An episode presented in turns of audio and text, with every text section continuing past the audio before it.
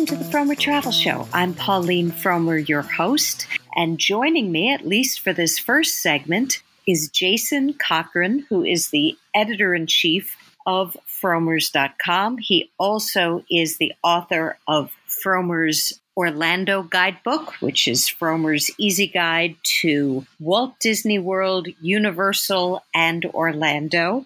And I'm going to have to start again by asking you, Jason, did I get the name of that book right? This is getting to be a running gag on this podcast because I can't seem to remember the name of our own books. Was that right? Yeah, well, a, you oh, oh, you actually gave more than was in the t- in the actual title. We just Damn. because there's not enough room on the cover right. of the thing thing for all the words. We yeah. say Disney World Universal in Orlando, even though it's Walt Disney World, even though it's Universal Orlando. I you keep know, doing so that.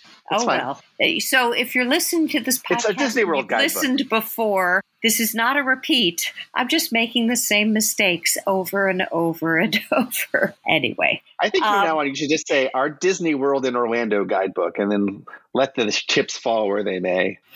I, I think I feel like my brain is getting duller, and you know why? Because I haven't been traveling as much as usual. And I think that's what keeps me sharp. And I thought in May and June, I thought, okay, I'm going to be on the road all the time at this point in the year. Uh, everything looked like it was opening up, and the exact opposite is happening.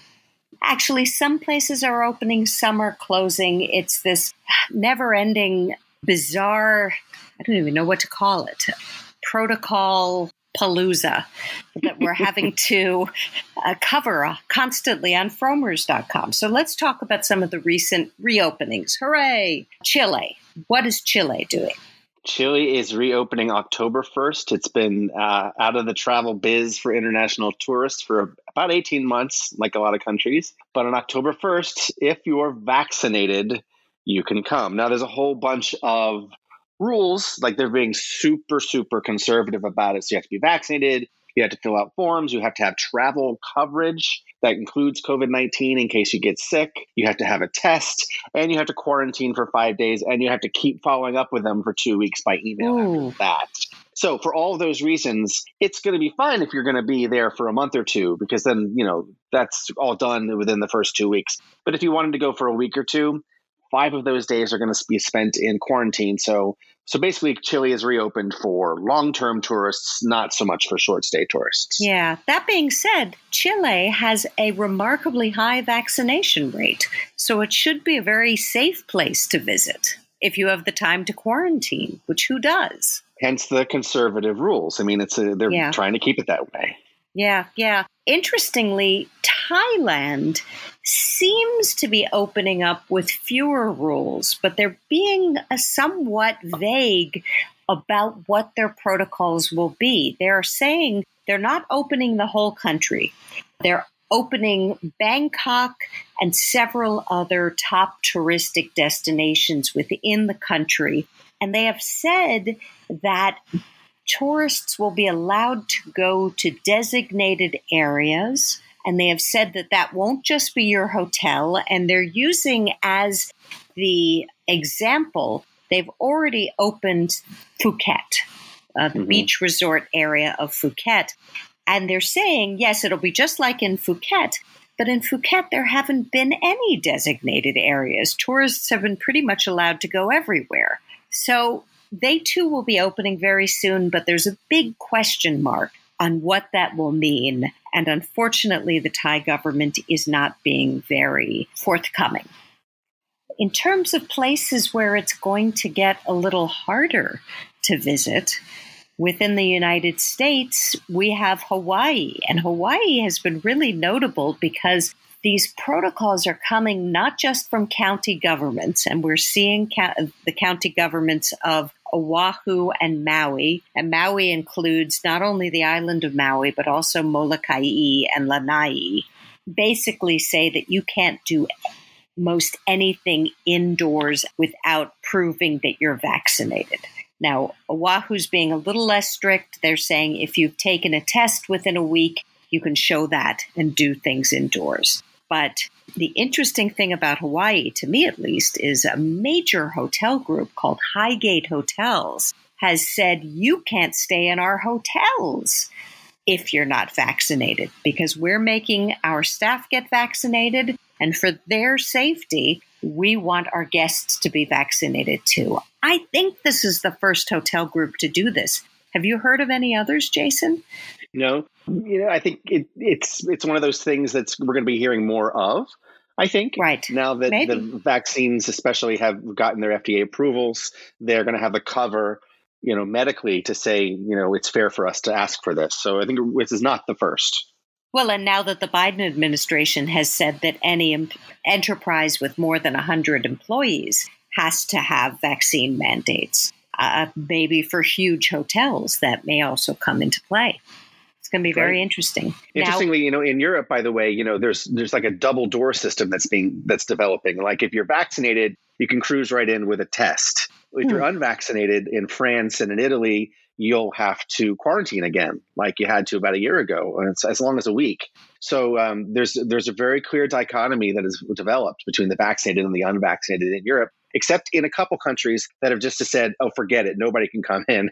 And that is Right. Sweden and Bulgaria. The very day Right. that ABBA announced its big comeback after 40 years, uh, Sweden, its home country, said, "No Americans, please, for now, even if you're vaccinated." So it's a real hodgepodge. It, it's it's a protocol palooza for sure within Europe. Uh, but you know, the Netherlands has announced one thing, and then it co- turns around and it announces something else a couple days later. Um, they originally said that tourists from America and a couple other countries could only enter if they were vaccinated and they were required to quarantine. A few days later, they changed their minds, and as of September 22nd, vaccinated travelers don't have to quarantine. So just because we're now saying this country wants you to quarantine, this one doesn't, check tomorrow because they're all you know rapidly changing uh, from day to day what they seem to want.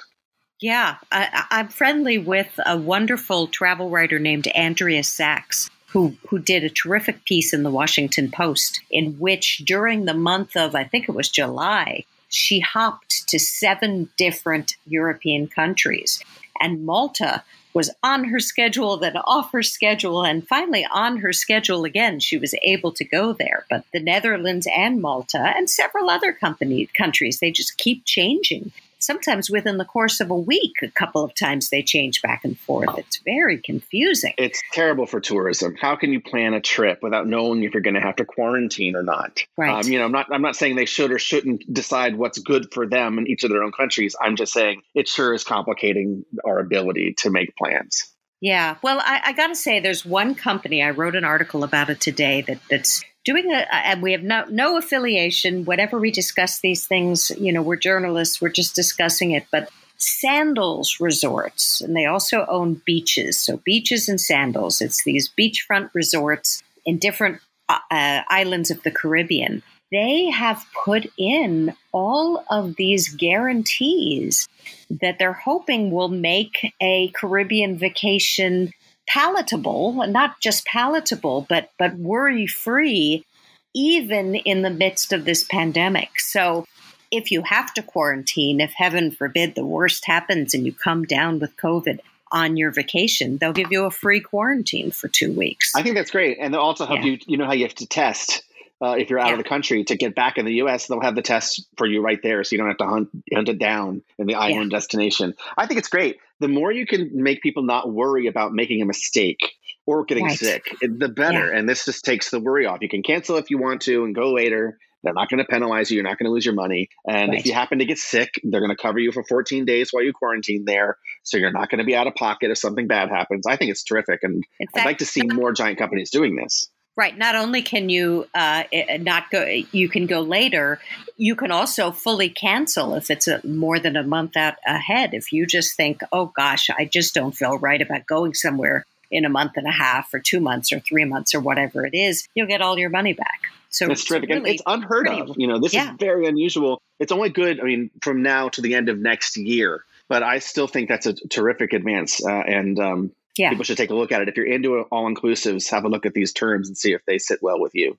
Yeah, no, I, I was very impressed with. I thought it was a very smart program, and it's funny that it's the only one I've seen so far uh, like that. I, I bet others will follow. We'll see. Now, it's humane, don't you? Don't you? It's hospitable. Yeah. Isn't that what a hospitality company is supposed to be? It's hospitable. Absolutely. I like it. Absolutely, yes. Uh, speaking of a hospitality company, you are Mr. Disney. You've written the Disney Guide for many years now. And this year was supposed to be the celebration to end all celebrations for Disney World because it's their 50th anniversary. And what, 18 months ago or 16 months ago, they, they made huge announcements before the world shut down, of course, about what was coming, what was going to be incredible at this anniversary. What's happened? What is this anniversary actually going to be like? Yeah, you know, of course they're not. They're, they're, COVID has had a lot to do with a lot of yeah. things that aren't going to be happening during the anniversary. You know, they they've had to cancel a bunch of projects that they said they were going to be working on for the celebration or the promotional period of the anniversary. Um, they're basically the stuff that's opening now is stuff that they've been building for the last four or five years anyway, and a lot of the newer stuff that they'd announced in like 2017 and 2018 and 2019 less likely to happen because hmm. COVID has has put a dent in everything. This is the 50th anniversary of the Magic Kingdom, which is the the number one amusement park in the planet, and it's the main theme park at Walt Disney World in Florida. October 1st, 1971 is the day it opened. so they're going to have, you know, all this incredible stuff happening and they were building these big rides and it just it's sort of trickling out so that on actual the actual day of October 1st, almost um, none of the massive stuff they had promised is going to be opening yet. They're opening up a mm. nighttime show at Epcot. They're finally opening up a ride based on the Pixar movie Ratatouille at Epcot on October 1st, but that, that was supposed to have opened a year ago. So yeah. it's not really something that they originally intended for the 50th anniversary specifically. And it's not just that things they had promised aren't opening. In certain ways, the Disney experience isn't as robust as it was pre pandemic, mostly yeah. because they haven't rehired a lot of the staff that they let go during the pandemic, like, right? Like so many businesses, they're trying to squeak by with a skeleton crew, even as everything picks back up again. And we've seen this in the hotel industry in a terrible way that's causing all kinds of service problems. This happened. A lot of the live entertainers at Disney have not been hired back. And so not everything has returned. The parades are, you know, kind of very tiny, distant. They call them cavalcades, which is pretty much like when the queen drives by you in a car. It's sort of a little bit more like that than an actual parade.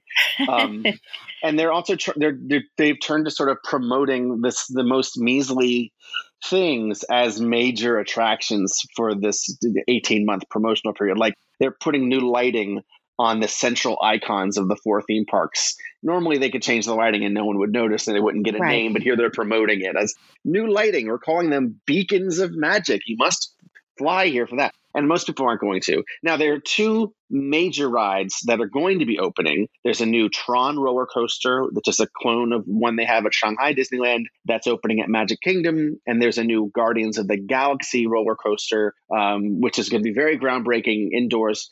It's also going to be opening at Epcot, but neither one of them has an opening date yet. So we know they're not going to open for the 50th anniversary. The, the assumption is they're going to open about, you know, within 18 months from October 1st. So they're going to stretch this out to make it a long promotional period, but they haven't even announced when they're coming. So basically, you know, from a consumer standpoint, it's hard for me to say everyone should go to Disney this year for the 50th anniversary because not everything that's coming online to promote the 50th anniversary is here yet.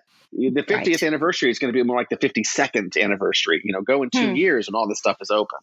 Well, and also, I can't remember if we've discussed this on this podcast. We probably have, but it's also going to be a lot more expensive, especially if you want to book your rides in advance, because Disney got rid of FastPass and has input a system which just seems designed to separate you from your hard earned money. Eh, is that yeah. too cynical? No, that's it's true. I don't know. It's yeah, they're calling Lightning Lane and Genie Plus. It's it's a very confusing way to say basically if you don't want to wait in the long line that everyone has to wait in, you can pay a bit of extra money to have the right to wait in a shorter line. And it, it, uh, it will, in some cases, for the most popular rides, it'll be pay per ride. So, right. for example, if you want to ride the Rise of Resistance ride that they have in the new Star Wars area, you can pay extra for it. And I am alarmed by this, not just because of what it'll do to the average budget, because uh, they haven't released how much it'll cost, but I don't think it's unreasonable to think it'd be twenty dollars or more per person every time you want to do it.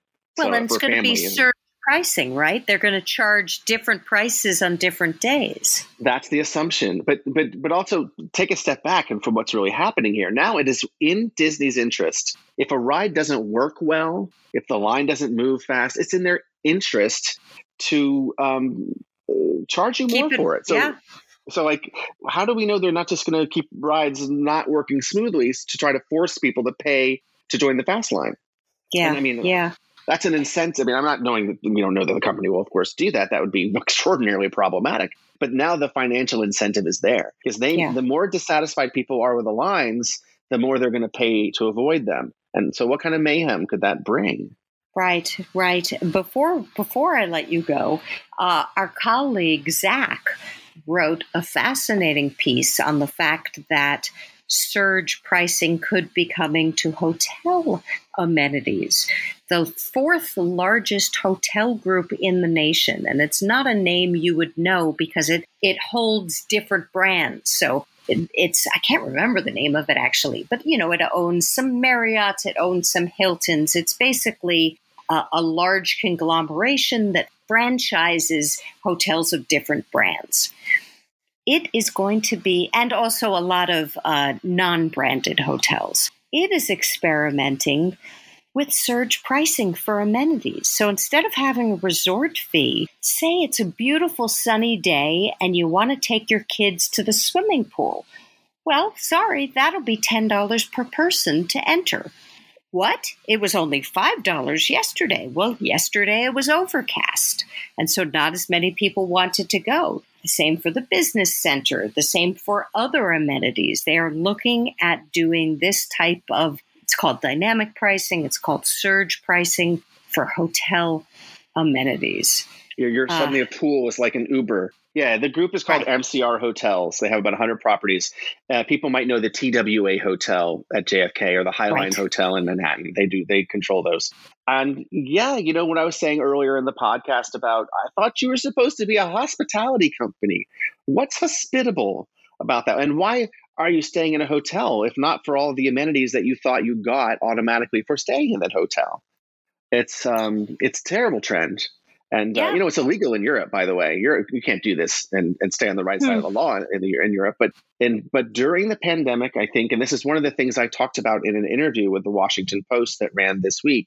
During the pandemic, people are just tired, and they're they're tired of fighting every little thing and, and arguing every little thing. And it's hard to get a staff member at a hotel to wipe these off of your bill if you do want right. to get out of the resort fee. And um, you know, in in Orlando, about a you know a year ago, when you know half the parks were half closed still, and everyone was terrified before the vaccines, many hotels had to shut down. But the ones that were operating were still charging resort fees. And if, you know, if a bottoming out of the market isn't enough to get these companies to remove these fees that everybody hates, well, what is? And the only thing I can think of is we have to rebel and not stay in hotels that decide it is hospitable to charge you $25 for the pool today and $30 tomorrow.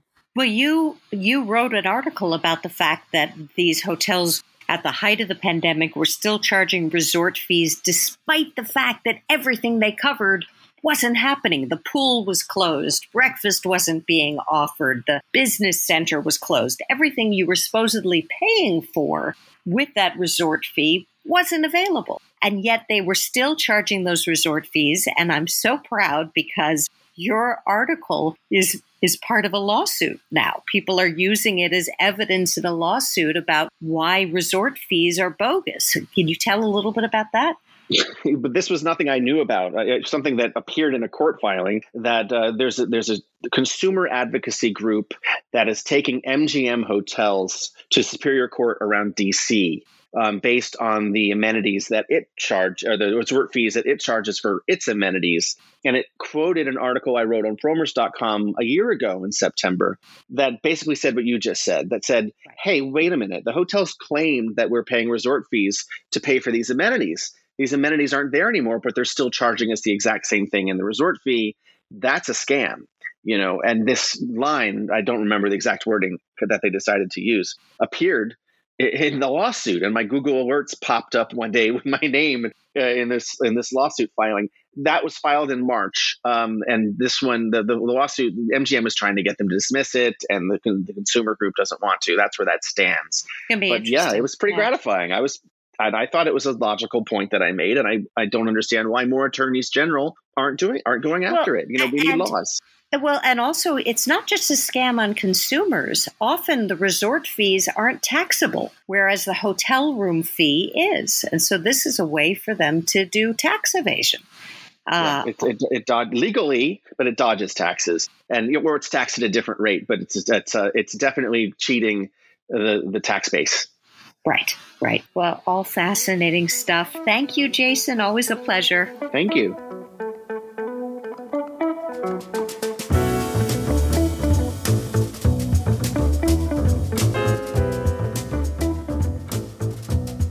Our next guest is Christopher Muther. He is a travel writer and a columnist for the distinguished Boston Globe. Welcome to the Frommer Travel Show, Chris. Thank you so much for let, letting me be here, Pauline. Well, I really enjoyed your recent article, which had a rather obvious title, but it did what it needed to. It said, What's it like to cruise during a pandemic? So let's just start at the beginning. What made you decide that you wanted to try cruising during a pandemic? Well, one, obviously, I'm a little off kilter that I would decide to do such a thing. But uh, the thing that really drew me to it was that cruises were starting again. And I yeah. thought that's such a peculiar thing to actually want to get on a ship. I understand the appeal for a lot of people because, you know, for many, that's their mode, their favorite kind of vacation. It's their favorite mode of transportation. So I wanted to let readers know or give a perspective to readers of what it's like. You know, did I feel safe? Um, were the protocols sure. followed? All of those things. So, and to be fair, you decided to do this when the world was opening up again, when a Delta was not even on anybody's radar. And it looked like this would be a wise thing to do, right?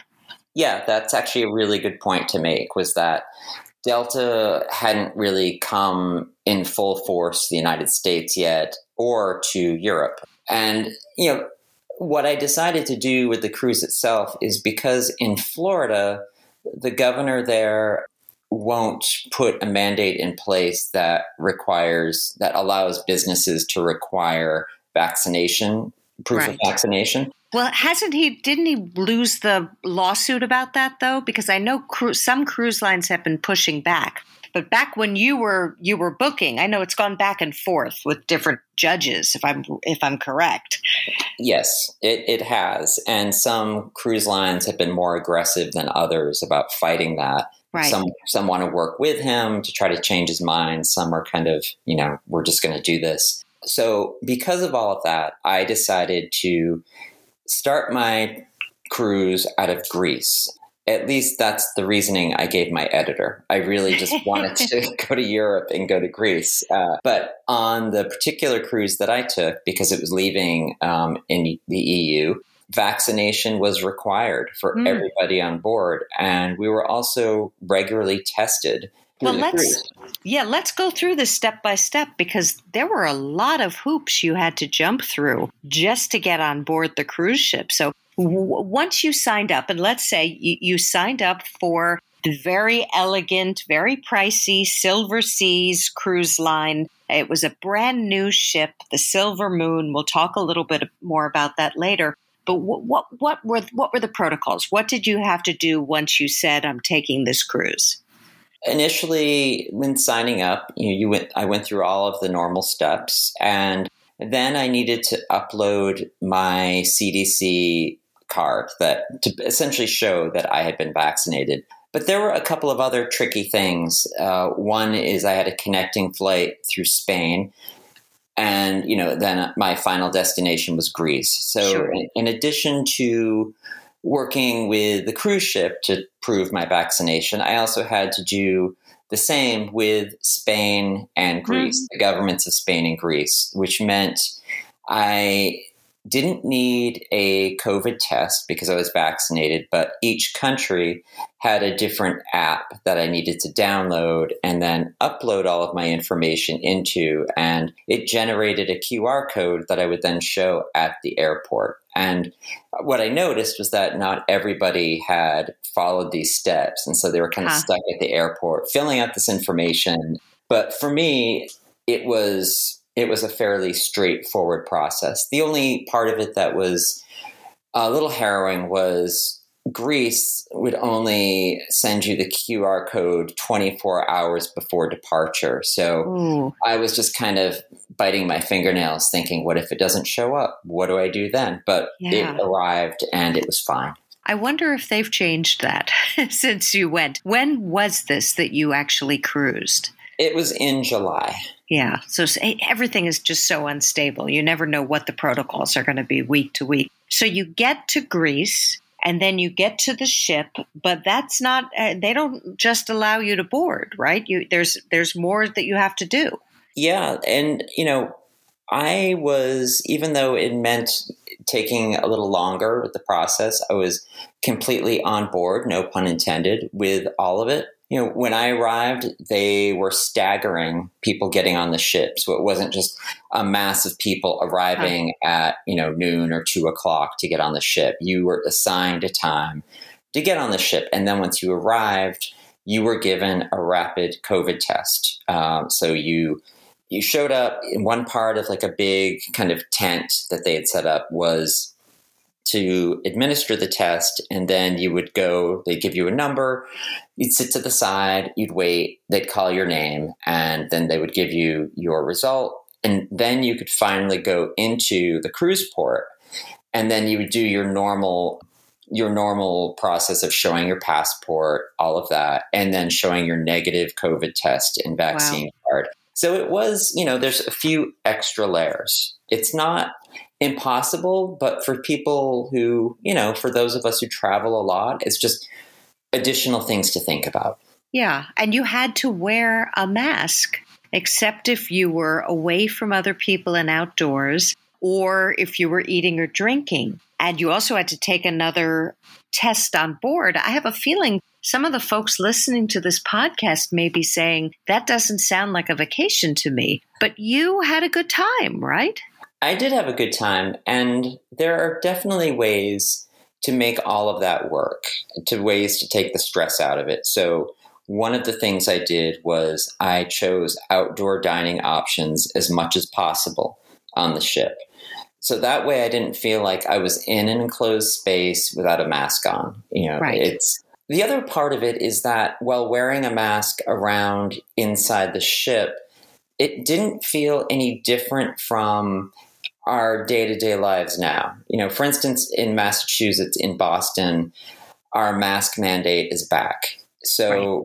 it's, and I never really stopped. So it didn't feel to me like it was ruining my vacation. For some mm. people who aren't happy about it, it might feel uncomfortable. But right.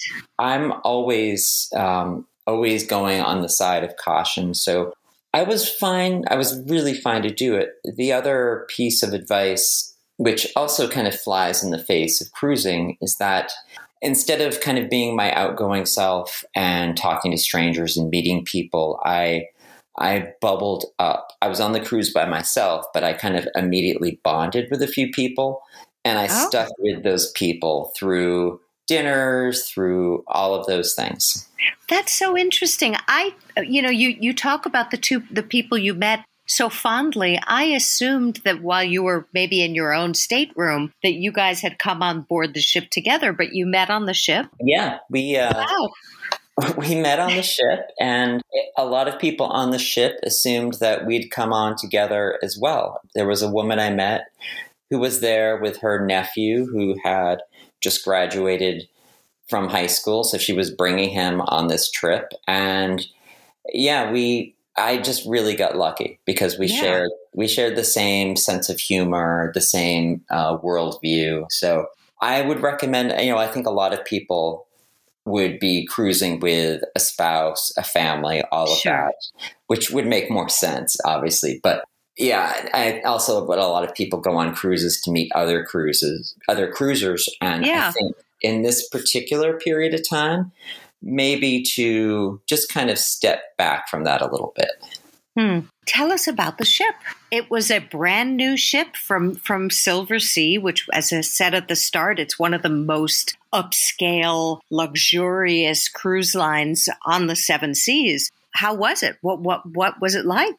It was pretty fantastic. Uh, one of the reasons why, another reason why I chose this particular cruise was because it's a new ship. So I wanted to check it out. I also thought a new ship is probably going to be the safest of all. It's just off the assembly line. You know, no one else has been in it before. Uh, this particular ship, it's something that Silver Silversea is doing, which is a focus on culinary experiences. So I'll get to sort of the decor parts of the ship in a minute, but one of the things that they're doing is they've built in a test kitchen where people, mm. passengers can go and take classes, cooking classes, and the cooking classes are all focused on the cuisine, the local cuisine of where you are on the ship at that particular time. Wow. So, for instance, we were at sea before going to Cyprus, and someone came on board who local who had written a book, and she talked to us about the culture and the food. And the ship's uh, chef and sous chef were there to teach us a class on how to cook these things. It was really well put together and interesting. And you know, at one point, I made baklava and all of mm. those things. So, and you know, I am more of a Duncan Hines out of the box cake kind of guy. So, right. and I, I, I did it. It went really well. And was it competitive? Because I would think there probably isn't that much room in the test kitchen. How did you you get in? Because you're a travel writer, do you think, or or how do, how does it work? Um, you know, they didn't really know who I was, which is ah, the good. other trick of it. Um, yeah.